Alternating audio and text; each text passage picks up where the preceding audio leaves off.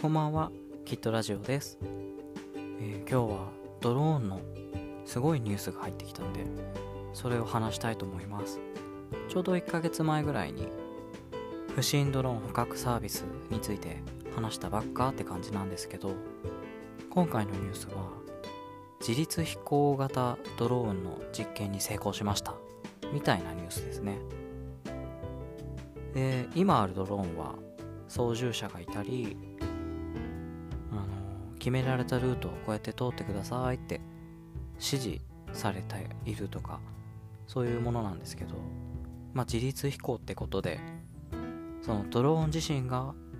周りの地形を計算しながら走ることができるというものみたいですね。なんか本当漫画とかゲームとかの世界こう何百年後とか SF とかで見るような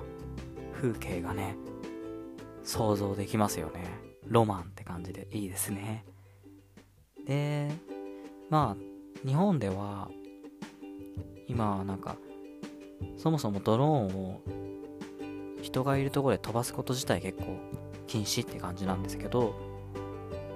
やっぱり物を運ぶとかでドローンが使われる未来もそう遠くないみたいで来年2022年には